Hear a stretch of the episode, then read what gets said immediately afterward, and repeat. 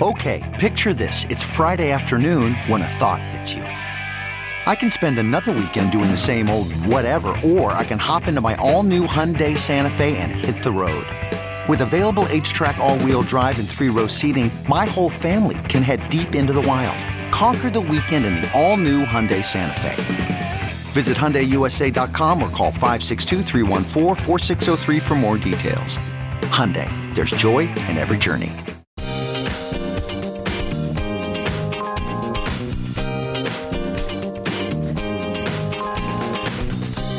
Ben Joravsky Show for this Tuesday, June 13th starts now. On today's show, Ben welcomes back a guest to the Ben Joravsky Show. Been gone for a while, but now he's home. Ben's talking to political strategist and campaign manager Andrew Ellison. The Ben Joravsky Show brought to you in part by SEIU Healthcare Illinois, Indiana, the Chicago Federation of Labor, the Chicago Teachers Union, and Chicago Reader. ChicagoReader.com for everything there is to know in the city of Chicago, where to go, what to do, what to eat, what to drink, and so much more. It's all there, including more stuff from Ben Joravsky. Head on over ChicagoReader.com forward slash Joravsky.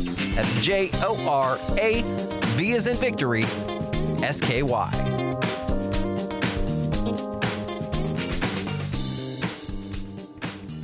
Hello again, everybody. Ben Joravsky here. We're calling this Think It's Legit Tuesday, and here's why. Yes, think it's legit. It's a uh, it's a phrase that's been in my mind for many, many years, and it popped into my head because I read a really great column by Neil Steinberg uh, in uh, yesterday's uh, Chicago Sun Times, and I kept it around. Uh, and uh, the headline is Democrats Need to Wake Up. Neil Steinberg, of course, columnist for the Chicago Sun Times, been a columnist for, for a long, long time a very good writer, Neil Steinberg. Anyway, so the theme of the article, the theme of the column is a point that I completely, as anybody listens to the show know, I completely and 100% agree with. It's summarized by that headline Wake Up Democrats. In particular, this notion that somehow or other there are rules that govern politics today there are rules that Republicans and Democrats follow. Is out the window. And you should know that. It, by the way, has not existed in this entire century. My distinguished guest who's waiting to come up, uh, talk to me, Andrew Ellison, a young man, I don't believe these rules have ever existed during Andrew's lifetime. And he, I know he's been about the, this, his lifetime encompasses a century, so they haven't existed this entire century. The notion, one, that the the loser uh, will concede to the winner. Throw that out the window. That's the most basic, elementary one. When it's over, you concede to the winner. Well, Donald Trump didn't concede in 2020. He lost, but he claimed he won. He tried to stage an insurrection uh, based upon that fact. He failed at it at that insurrection, and yet that notion that somehow or other Donald Trump won an election that he lost is a motivating factor in the 2024 presidential election, election, particularly on the Republican side. And Democrats are going to have to confront this issue. We're going to be talking about this with Andrew Ellison. Democrats are going to have to confront this issue as they get closer and closer to it. how much do you concede to the Republicans? Like when Donald Trump just blatantly lies constantly, how much do you just concede to them? Like, okay, I'm not going to argue this point because he continually lies about it. Well, once you, if you concede any part of that, you of course have moved the discussion further to the right, further from the truth. I don't think you can concede an inch of it. All right, right now, Donald Trump is making up lies in regards to presidential papers. You know, he's saying that Barack Obama kept like what was it, 33 million pages of paper, some outrageous number. It's not even true. Just made it up. So yeah, every step of the way, you have to confront that lie. So this notion that the old rules still exist should be out the window, and Democrats have to realize that unless they want to get their clock clean again. And here's the quote that I really appre- uh, appreciated from Neil Steinberg. Wake up. Liberal do gooders are constantly calling upon values that just aren't there. Remember former Alderman Leon Despres, nicknamed the conscience of the city council? Paddy Bauler, his notoriously corrupt council colleague, once said to him, Leon, the trouble is you think this whole thing's on the square.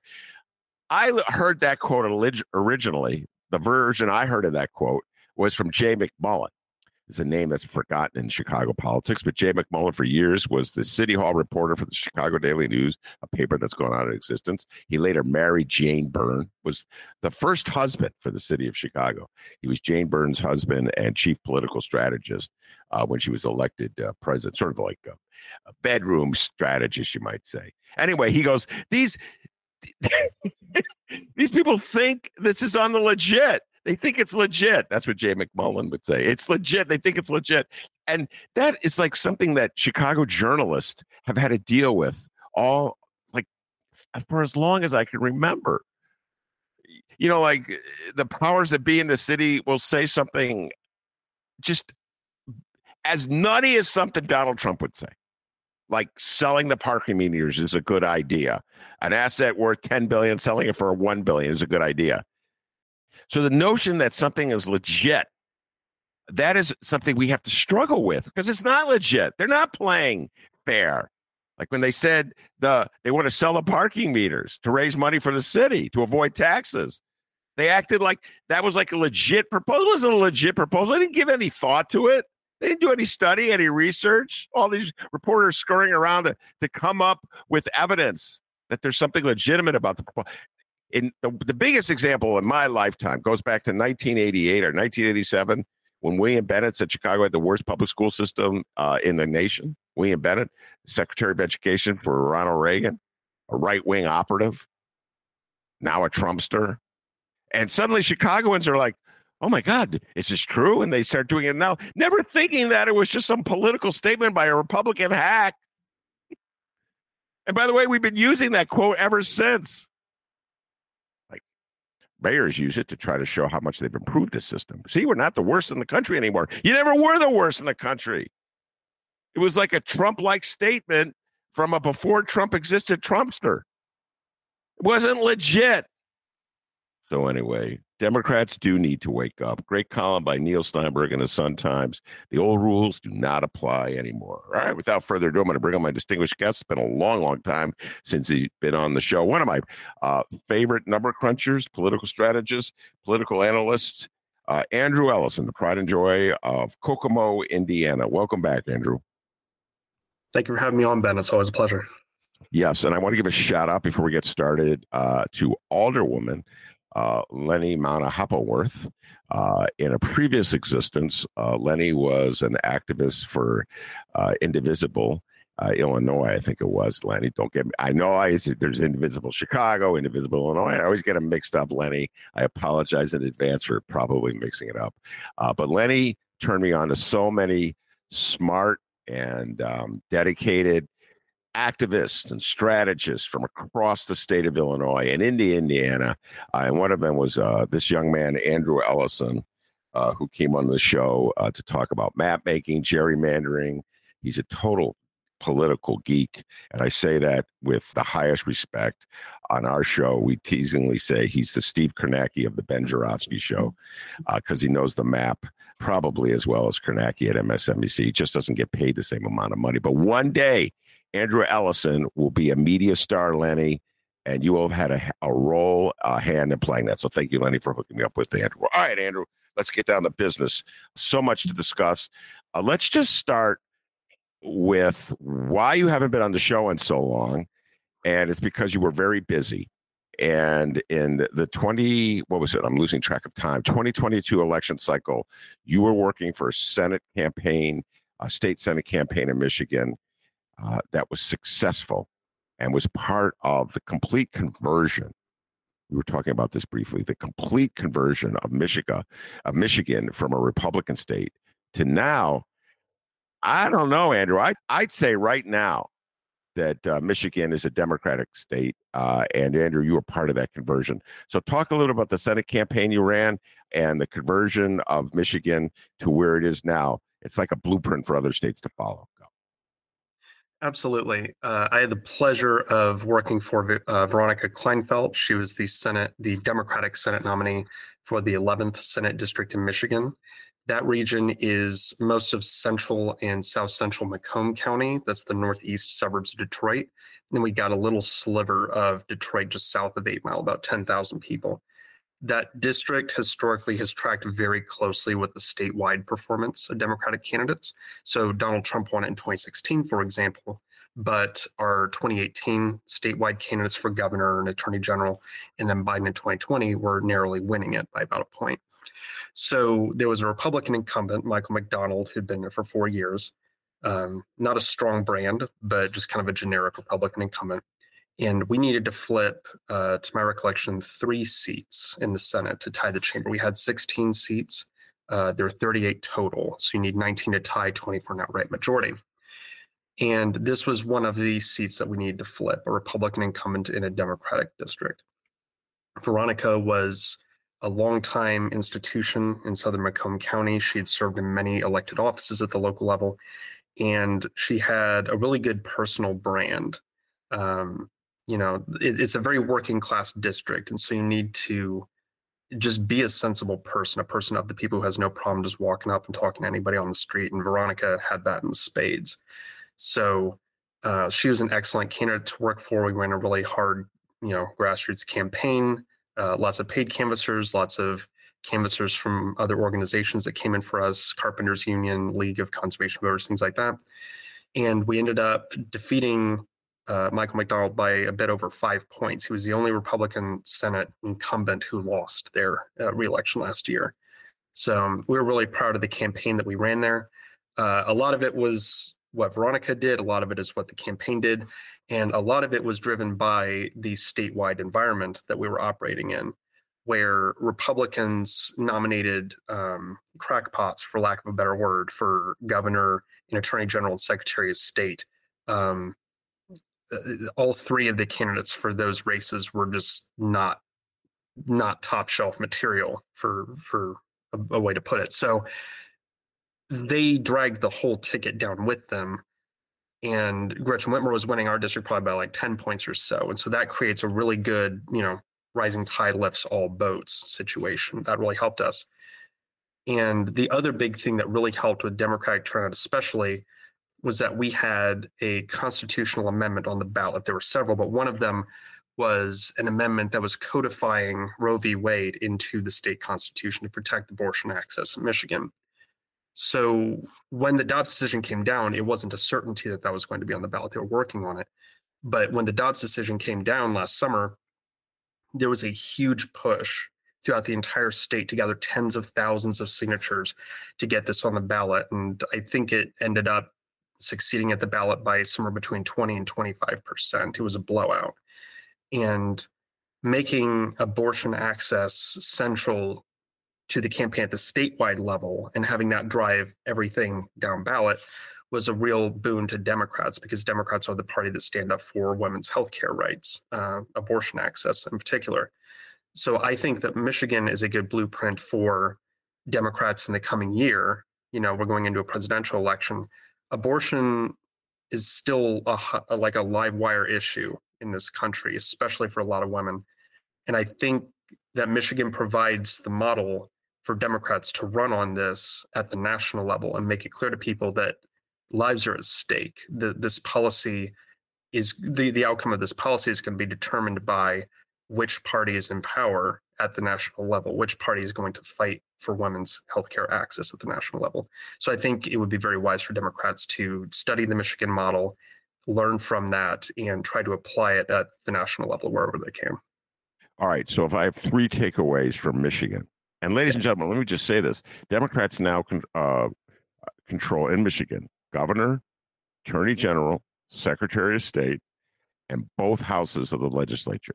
Just pause and think about that. That was a state that went for Donald Trump in 2016. All right.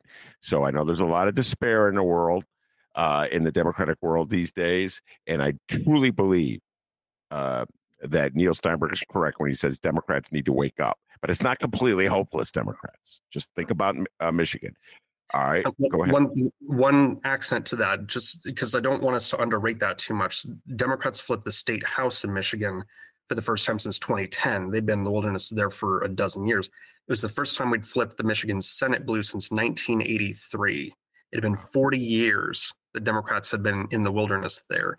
So this was an especially historic election that we had there.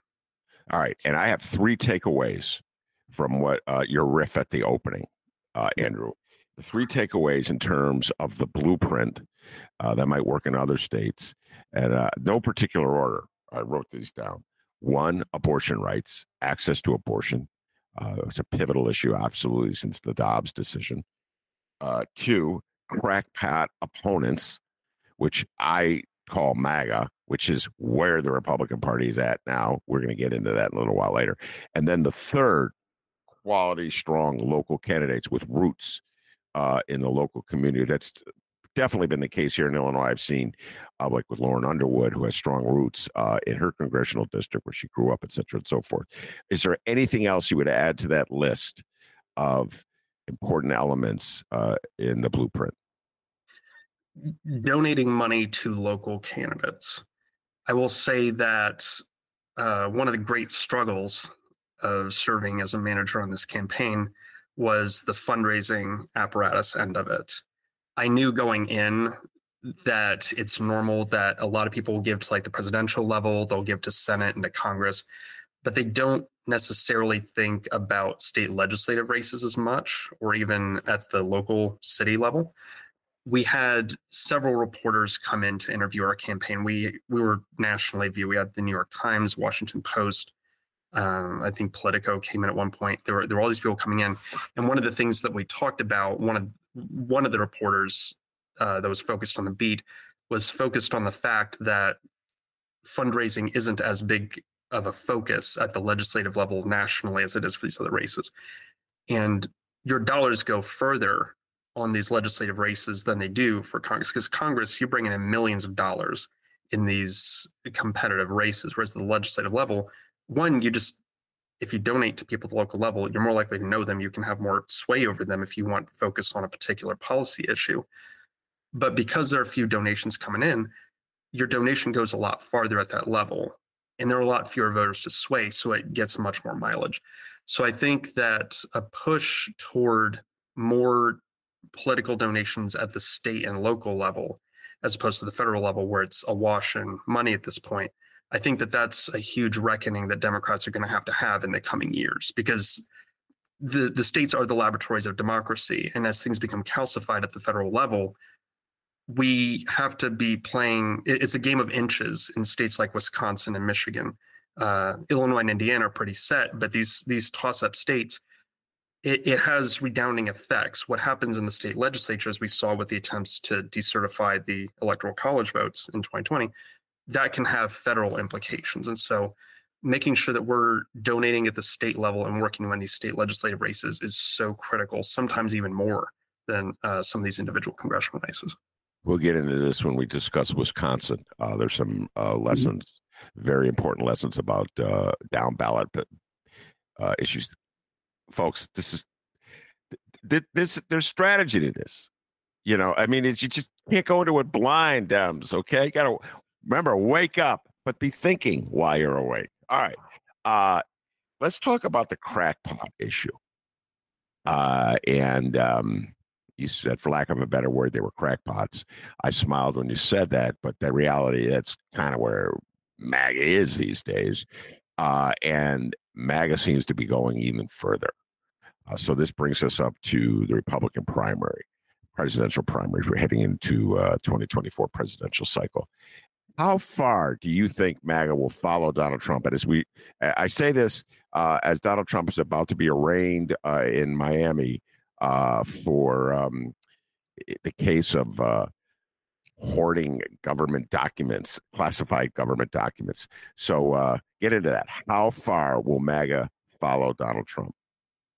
So I don't have the poll in front of me. I'm kind of working off memory, but I believe it was Ipsos had a poll uh, that they did recently mm-hmm. um, asking Republican voters, are you only considering Trump? Are you considering Trump along with other Republican candidates? and are you uh, only considering people other than Trump? Are you done with Trump? I think they found that about 28% were only Trump. They're not going to consider anybody else. uh, and I think it was 24, it might have been 26, but I think it was 24% said they wouldn't consider Trump. They'll consider anybody but him. And then you've got this other half of the party that's considering everybody. So uh, 28% of the Republican Party, you might think of that as kind of low, like his base is like not anywhere close to majority. That's kind of an indictment of everybody else in the field, too, because you've got a responsibility to consolidate behind one anti-Trump figure, and if you've got a dozen other people running, that makes it really difficult to take him on in that respect. I think the fact, going to your question, that there's 28% of people in the party that are just diehard ride or die MAGA Trump, um, I think it's concerning for democracy. I think it's concerning that given everything we've seen over the last eight years, let alone over the course of his entire life, that like this is the cause that you're going down with um, I, I don't I don't think it's healthy for democracy. I don't think it's healthy for society. Uh, I'm not surprised that you have that situation. I think you could probably find 27 or 28 percent of the public can believe anything if you pitch it, but um, it's it's disappointing. I I don't think there's any case of violence right now. You know, there wasn't at his first arraignment, and I doubt that there will be today. But I kind of worry sometimes, not to be alarmist, but I, I do worry sometimes about the threat of uh, some low level sectarian violence here and there over time. So um, I guess we just kind of have to see how it plays out. But I think that this group of people, you know, I've, I've got the footage in the background. It's th- these are ride or die people, and and I'll say that like Trump isn't going to go away in the next few years. One time when I was driving around town around here, I like in the last year or two, I saw somebody with a Nixon Agnew uh, plate on the front of their truck. I'm thinking like uh, in 50 years, I'm going to be driving around. I'm going to be seeing somebody with a with a Trump license plate. This this man is never going to leave the cultural mind for the rest of my life. He's always going to be around in a way. So, um, and and these are the kinds of people that are going to keep his legacy going for the next 50 or 60 years. So, in terms of uh, local races, in terms of Senate races, in terms of congressional races, this 28% will probably be the most active, vibrant part of the Republican Party. And that means they will probably have a significant role in nominating the candidates who go up against the Democrats. That could help the Democrats. It's a scary proposition, as you just pointed out. You know, because if the Democrats go back to being asleep, uh, the crackpots could win. On the other hand, there's such extremists who could help a more uh, the Democratic Party win even in swing districts, as you were alluding to in Michigan, correct? That's correct. The candidates that they had up in Michigan last year, there was a whole other issue where like five different candidates got knocked off the ballot for like fraudulent signatures on the ballot. And so they got left with a slate of five people. Like one was a January 6 attendee, one was like a hardcore MAGA guy. It was not the best. They they picked the best out of a bad bunch. But the candidates that they selected who ended up getting through those primaries, Kristina Karamo is their new Republican Party chairwoman in Michigan. And she had a whole slew of controversial remarks that like Beyonce was like a Satan worshiper or something like that, and how like they, they were all very hardcore anti-abortion and they they have to chase after that MAGA crowd. They feel like they do. I don't know if they really need to as much going forward as Trump fades a bit, but th- throughout the Republican Party, throughout the entire country, except for small bits, um, they feel like they have to chase after that crowd and they have to take the most extreme position on every single issue, or they'll be seen as insufficiently conservative.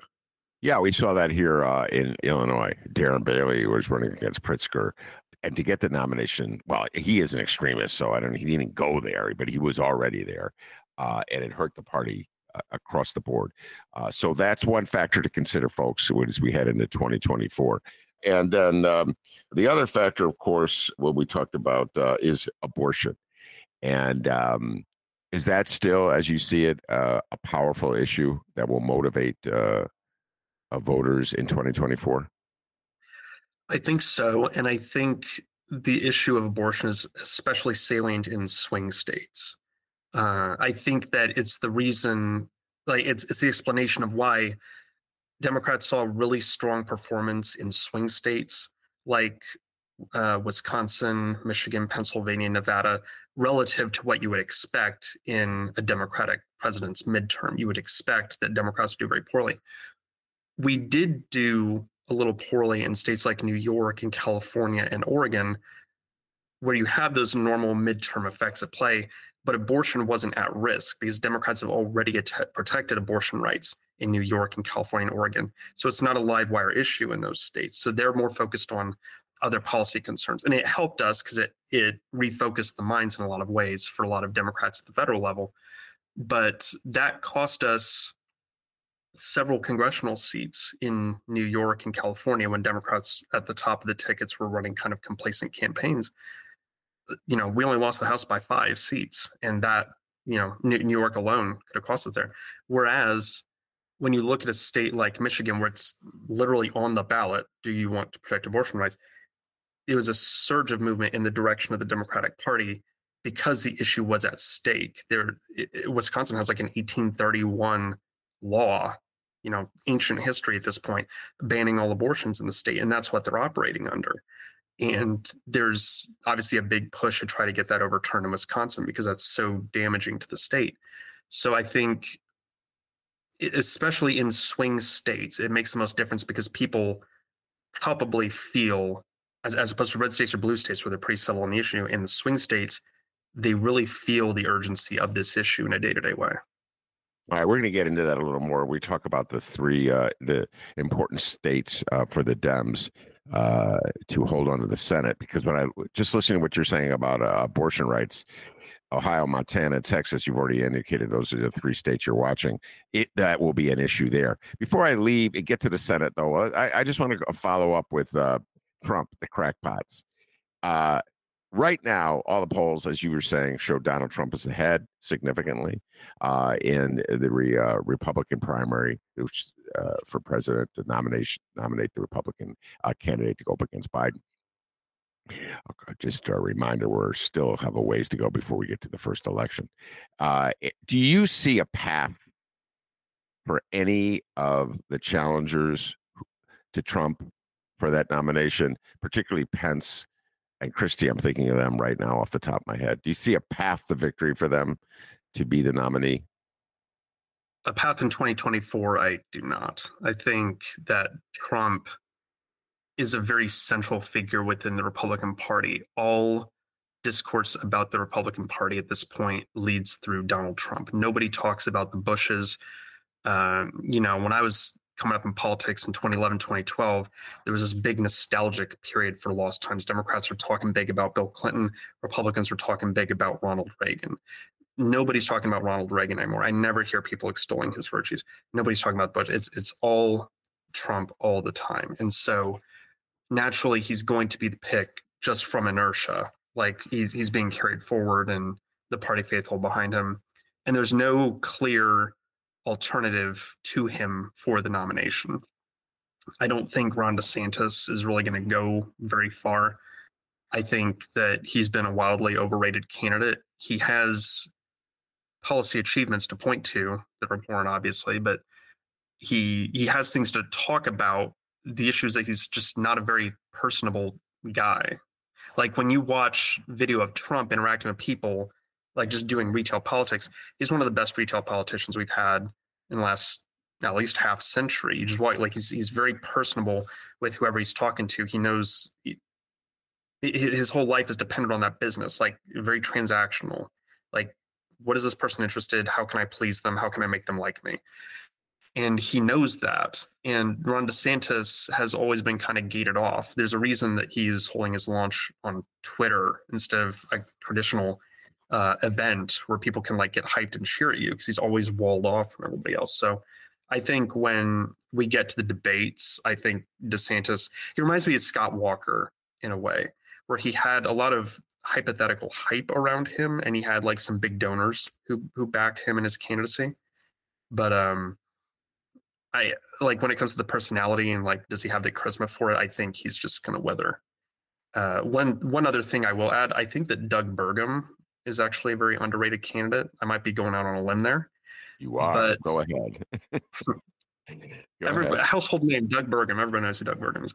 Um, Doug Burgum just launched his campaign the last week or two. He's the governor of North Dakota, and I think back to how Republicans thought after the Nixon years, after Watergate, like like their their brain is ruined. We need somebody who's like outside of DC, outside of Nixon world, or who's at least not caught up in all that. And H.W. Bush benefited because if I'm remembering right, he was at the CIA at the time, I think, and so he wasn't uh, caught up. It, it might have been another branch or something else um, that he was caught up, with, but no, he, he wasn't. Yeah, yeah. So he wasn't caught up in a lot of the the partisan and political trappings at the time. So he was able to kind of come back and be like, you know, I'm I'm old guard Republican Party, but I wasn't caught up with all that craziness. And I think that Doug Burgum is in a position to really benefit because like there is no media ecosystem nationally for North Dakota. People like people are paying attention to stuff going on in New York every day. There's not a big siren coming out of North Dakota about all the big news coming out there. You look at South Dakota, Kristi Noem, she's spending more time outside the state than she is in. She's traveling all over the country, uh, trying to attend all these conferences, whip up right wing crowds. Doug Burgum has never chased the media in his eight, his seven years as governor of North Dakota. He's in a place where the national spotlight isn't on him, and so he's been able to pursue sound governance, um, kind of like a business conservative thing. The religious angle wasn't really big for him. Just your typical Midwestern Republican who just wants to run a government well.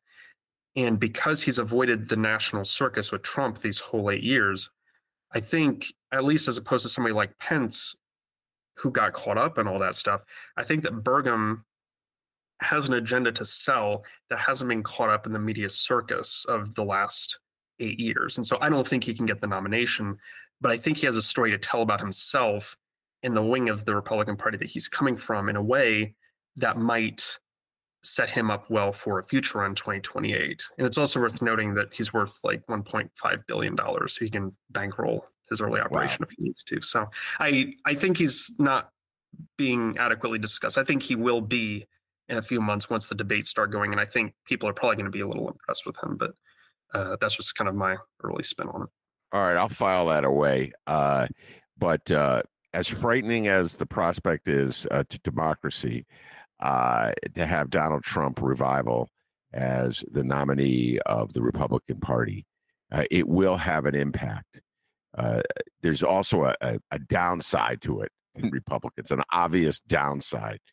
Uh, and uh, that could be reflected in the Senate state. So, right now, uh, the Senate is 51 49 Democrats. There's a few independents who caucus with the Dems, so the Dems have the, the upper hand.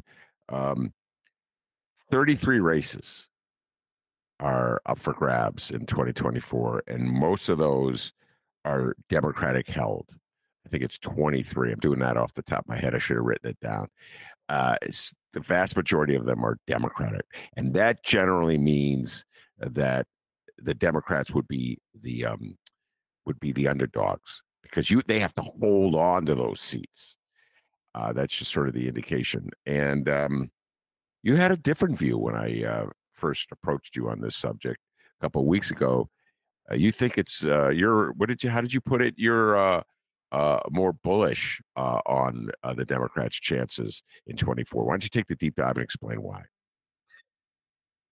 in 2012 2011 2012 is kind of when i started following like senate races at the local level this this is the class one Senate seats. It was the three classes because they're broken up into three two-year cycles. So these are the seats that were up in 2012 when Obama was running for election.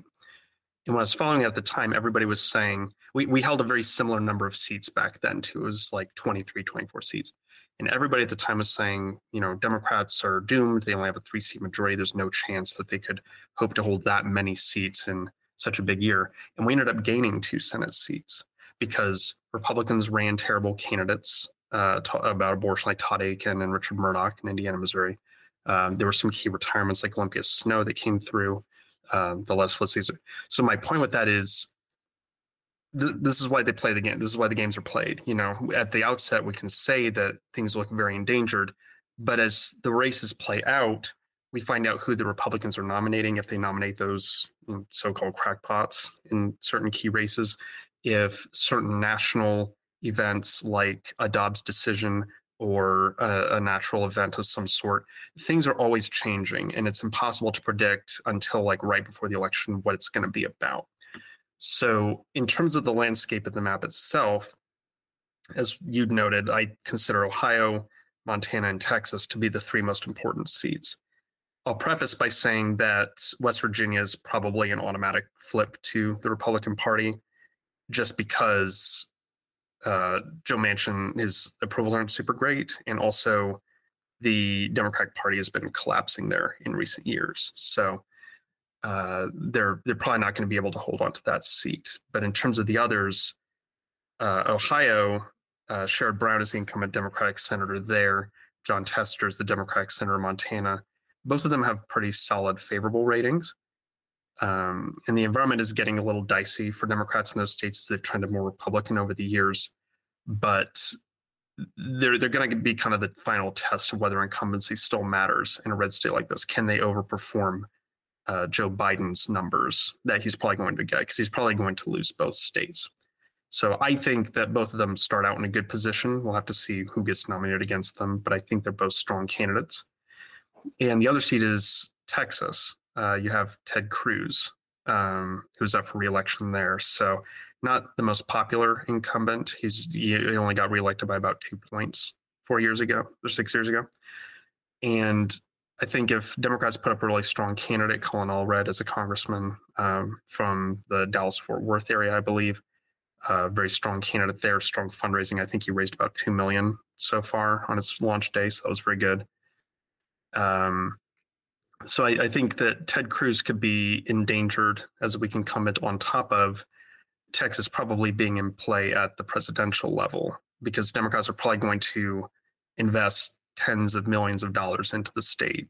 Uh, Trump only won it by five points in 2020. And so as demographic change continues in the state, uh, it's going to open up the floodgates for presidential investment. And when you have that, uh, it's really going to fall apart for Republicans because you're going to be getting – thousands, like it's not exaggeration, thousands of field organizers throughout the state working to rally Democratic base voters to turn out for Joe Biden and for our eventual Senate nominee. So I think that those three states on the knife's edge, if we're looking at a 50 50 Senate, assuming West Virginia is gone, those are the three states that are really going to determine control of the Senate.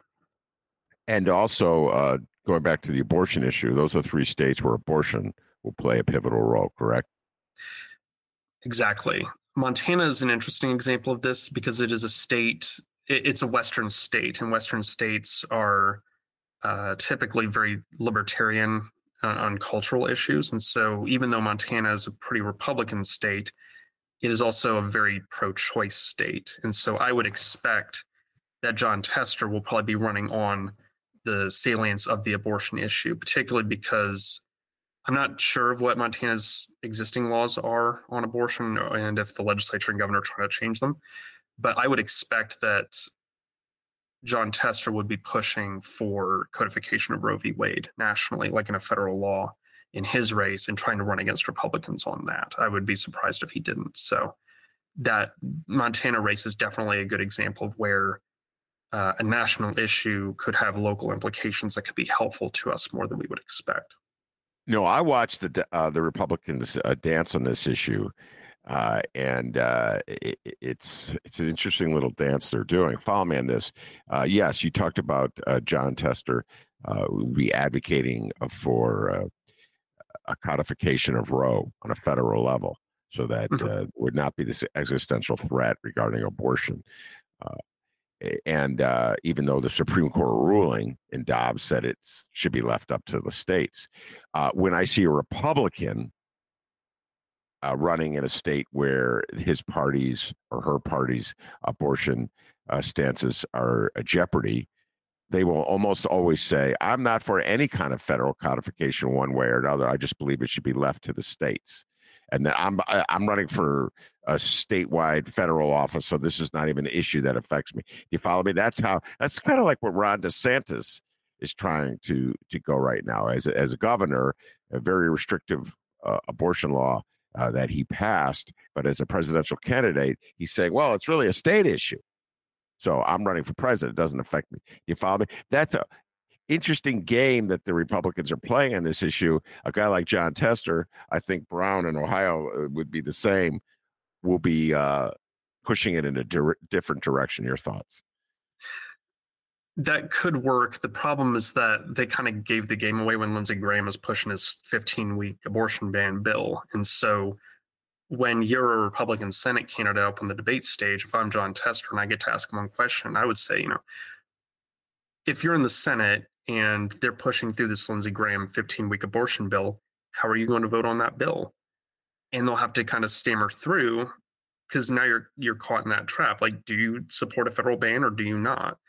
And that can apply to the presidential candidates too. Ron DeSantis, if this Lindsey Graham bill was sent to your desk, would you sign this or would you veto it? Because you said that you don't support a federal ban.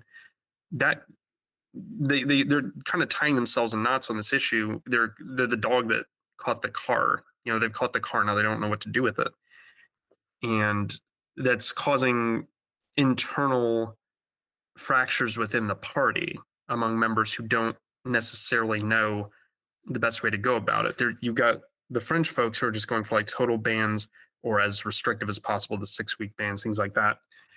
And then you've got some of your old stalwart Republicans who don't really care that much about this issue. Like, I don't think that Mitch McConnell actually cares about this issue that much. He just weaponizes it to turn out Republican voters in his state and other states too.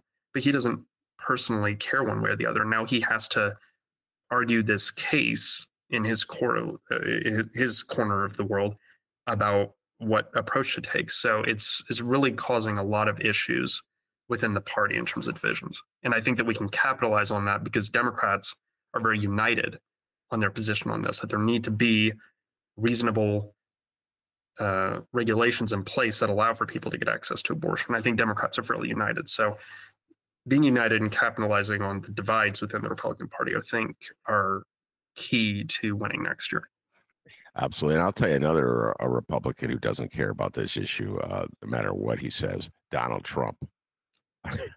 I have uh, the notion that Donald Trump uh, cares about uh, abortion, cares about the fetus, uh, the unborn fetus. It's just so, so preposterous uh, that this man who spent most of his adult life bragging about his sexual escapades and probably has paid for more than one abortion uh, would care about this issue is absolutely ridiculous. Uh, but, you know, he's got MAGA to follow him off the cliff on everything else. So they're going to follow him off the cliff on this one. Before we leave this, uh, Texas, just go back to Texas. We'll be following up on this uh, a lot. I mean, if Texas flips to blue, it's I don't see it. There's no way Republicans can win in 2024. So when you say the Democrats have a chance to win the Texas and the Senate race, uh, presuming Allred is running against Cruz, are you just talking about the Senate race? But are, I just want to make this clear, or are you also talking about the presidential? I'm also talking about presidential. It's the the narrowing of the divide between the parties in Texas has been very dramatic.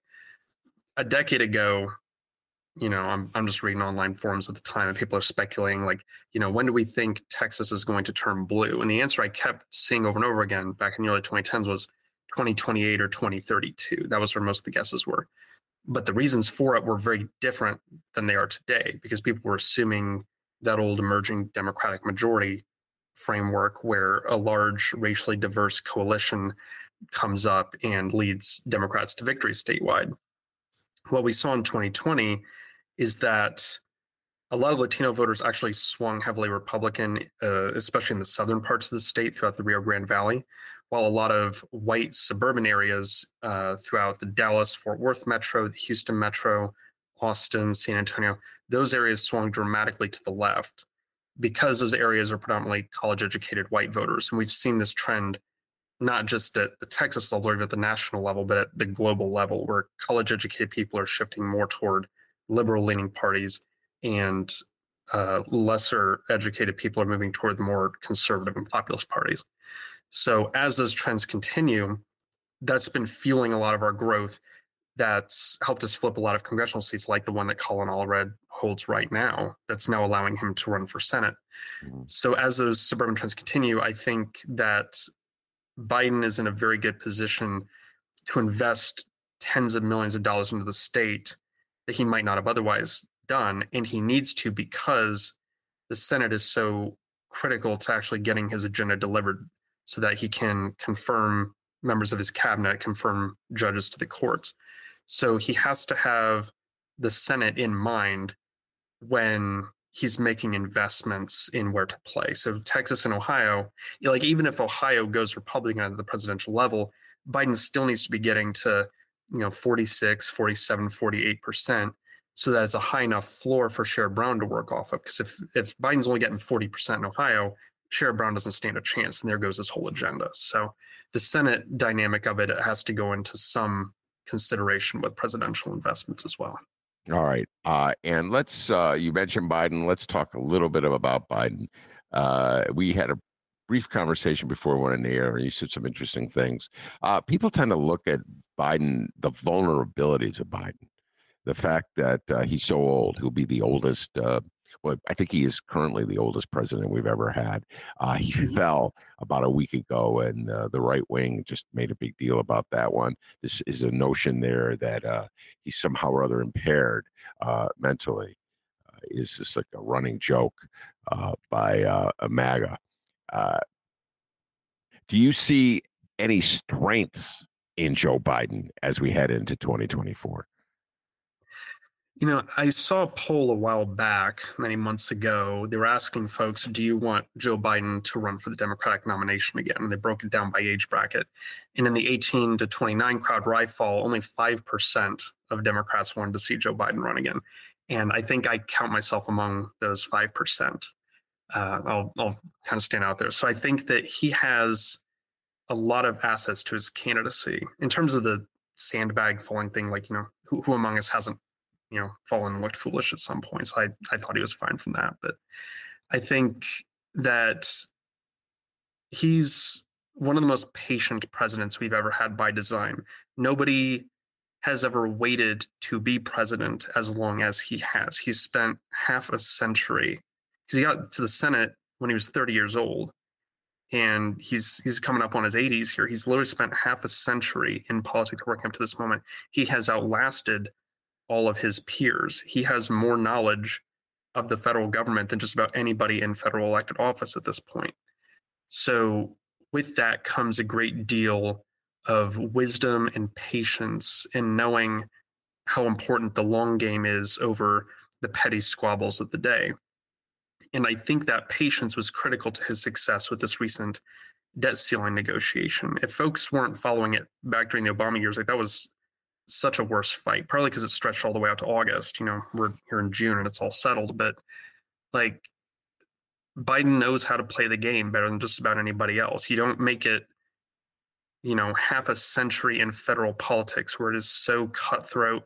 You know, everybody's left on the side of the road. He he ran three different presidential campaigns. He kept losing and losing until he got there because he was patient. He knew how to play the long game. So I think that he really understands the party. He understands where it's moving. He understands his place within it. And I think he rightly sees himself as a competent driver to get us from point A to point B, to be a transitional president, as he said. And I think that the party is better off for having him at this very turbulent time.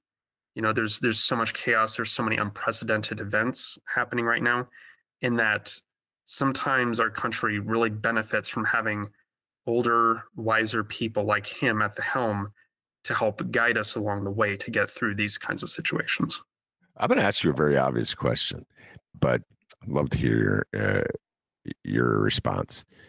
You just pointed out all the positives for uh, people to be for Biden uh, running uh, at the helm of the Democratic Party. And then you mentioned that uh, only 5% of people in your age bracket, 18 to 29, believe he should be the nominee or want him to be the nominee.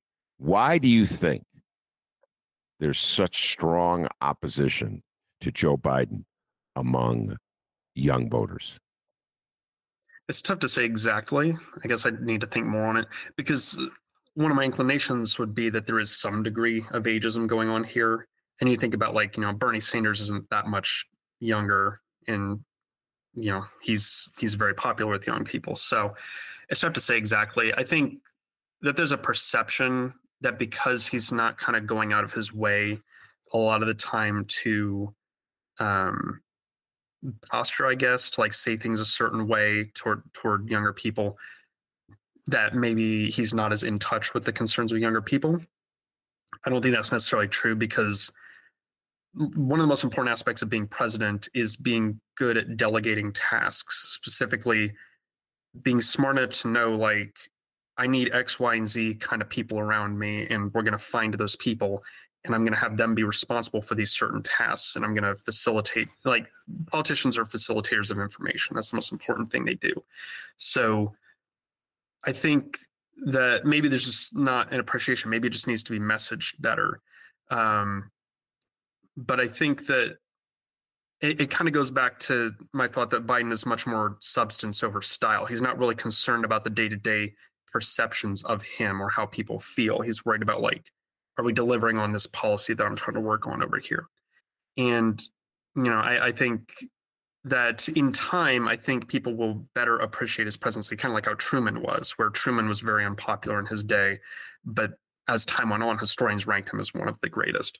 I think that he's supporting a lot of policies that are going to benefit a lot of younger people like me in the long run. And I think that he's using his wisdom that he's acquired over a lifetime for good causes that are furthering the country. So I, I don't know if there's really much to move the needle on that front, but there's not really anybody else to rally behind. Like when you ask people like, well, you don't want Biden to run, who do you want to run? And they kind of scratch their head and like, well, you know, maybe one of the old people from four years ago will try running them again, but it's like you already tried that and it didn't work. So yeah. I uh, I have many. That's probably a whole show about uh, why young people don't like uh, Biden. Uh, but I'll just put it this way: there's a lot of uh, uh, nihilism in American politics these days, and um, I see it at play here in Chicago uh, a lot, uh, and it's it explains to a certain degree why voting uh, turnout is so low. Uh, and I do believe Republicans feed that. So I think a key strategy that the Republican Party follows um, is to uh, project this notion uh, that there's no point in voting. That uh, all no matter who you vote for they'll they'll break their promises they won't deliver. There's a lot of truth to that anyway so it's not really that hard a message to get forth uh, andrew uh, and i think that uh, has taken hold to a large degree among younger voters. I absolutely believe that uh, there's no difference in any of them.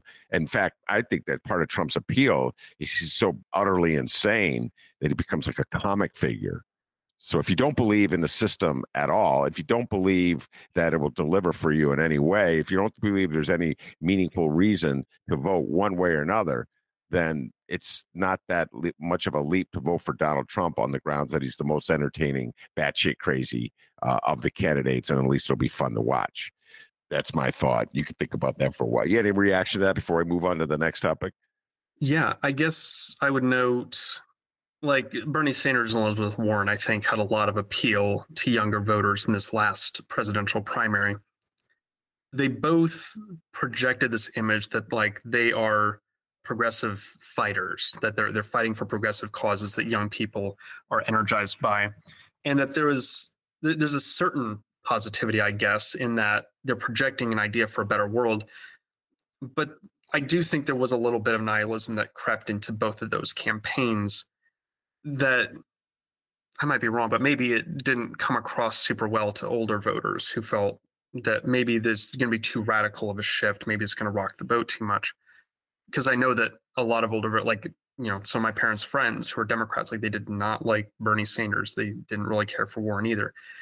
And when you look back at a candidate like Barack Obama or Bill Clinton, their campaigns were just pure optimism hope and change you know simple slogans like that uh uh i'm trying to think of clinton's theme song what was clinton's theme song Oh, uh, don't stop! Oh, I, I, I'm don't really stop, mad that you mentioned that because I'm going to have it in my head for the next uh, uh, that Fleetwood Mac song. Uh, don't stop yeah. thinking about tomorrow. Don't stop thinking about tomorrow. Like always, be looking for a brighter future. Like when when Democrats really tap into that vibe, that things are getting better because we're the party in power, and like we're we're we're the happy warriors. Any any good progressive movement has to have its happy warriors, people who just project like a confident happiness that makes people feel good. Like when people feel good, they're more motivated to do something productive. So I think that um, Biden kind of gets there, but if it feels very defensive, I think that there's this kind of fascist vanguard on the move in the country, and I'm the stalwart to stop them. Um, maybe not necessarily like a, a happy brigade that's going to, you know, wheelbarrow right over them. So I think channeling into a kind of progressive optimism is critical, and I'll I'll say that to JB Pritzker's benefit, um, because I think he probably has presidential aspirations. Um, I think that he can really bridge that divide between the Warren Sanders wing and the Obama wing, and try to build like this um, confident, happy warrior progressivism. I, I think he can really take the mantle of that. I think other candidates like Gretchen Whitmer or uh, Raphael Warnock, or even Kamala Harris herself.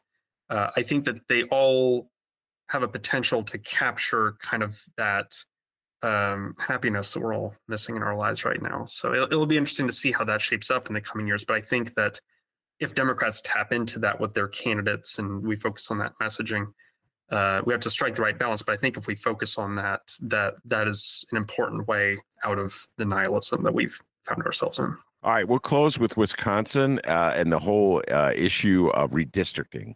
And uh, we could spend a whole show, obviously, in the congressional uh, races and the, the the struggle for the Democrats to uh, retake Congress.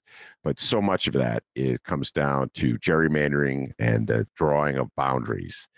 And you had an interesting point you raised to me before we did the show about Wisconsin in the fight ahead in Wisconsin. And so, why don't you take this opportunity to share with our listeners? Yes. There are going to be a lot of redistricting fights over the next year, changing the House map in a bunch of different states for various reasons. One that people played a direct role in changing the trajectory of was Wisconsin. In April, I think a lot of people may have seen, there was a very high stakes state Supreme Court election in Wisconsin where a conservative judge or a justice was retiring and there was a vacancy. And the more liberal leaning candidate ended up winning the state by about 10 or 11 points, which in the modern days is decidedly a blowout in Wisconsin. It was a humiliating loss for the conservative candidate. And because of that victory, liberals now have a four to three majority on the state Supreme Court for the first time in living memory, like an outright progressive majority. Because of that, Wisconsin has what many have argued the most gerrymandered congressional and state legislative districts in the entire country. In 2018, Democrats got like 53% of the vote in legislative races, but they only got like 36 of the 99 state assembly seats. It's, it's completely mismatched from the will of the public. So uh, there's probably going to be a lawsuit in the coming months to overturn the legislative and the congressional seats to make them fair and to give Democrats more of a chance to compete in the state and flip some seats that have been outside of their reach. At the congressional level, currently Democrats hold two of the congressional seats and Republicans hold six, even though it's a 50 50 state. So the odds are that there's going to be a lawsuit over uh, the state constitution. There's a free and fair election clause in a lot of state constitutions throughout the country that the Democrats have used successfully in other states like Pennsylvania and their state Supreme Courts to argue that partisan gerrymandering is denying voters the right to free and fair elections, and these maps have to be fixed, um, adjusted in a way that allows for better competition and better uh, partisan swinging back and forth. So there's a good chance that if the lawsuit is successful, Democrats will be able to compete for two additional congressional seats, that there might be a 4 4 split in the state going forward. Yeah, and uh, that, of course, has ramifications on who controls uh, the House, uh, Democrats or Republicans. So the lesson there, ladies and gentlemen, uh, is that down ballot uh, races really do matter. Everything matters, uh, but that Supreme Court seats despite all the power Supreme Courts have, is considered a down ballot uh, election. The Dems didn't treat it as such. in 2022. They were victorious now for 4 3 uh, edge in the Supreme Court in the state of Wisconsin, and therefore could have an implication in the redistricting lawsuits, uh, the makeup of these new districts, and who goes to Washington, and ultimately who controls Congress. It's all related. For too long, Republicans have seen those connections and relationships and have acted on them, and Democrats have been asleep, going back to the theme of the whole entire show. They woke up in Wisconsin in 20. That's why they hate woke so much. Andrew, do you follow what I'm saying? Because when Democrats are asleep, it's easy for de- Republicans to operate. But just think about it. I said this to you in passing before we went on the air. This is how long it takes to undo the impact of gerrymandering. The state of Wisconsin was gerrymandered, I think it was 2011, correct? 2011, around there, yes. 2012, something like that.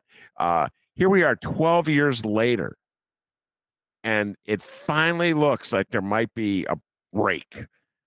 But it took 12 years, Andrew. Go ahead. And, that damage is long lasting because Wisconsin and Minnesota are often compared to each other on all sorts of metrics. They used to be right in contention with each other.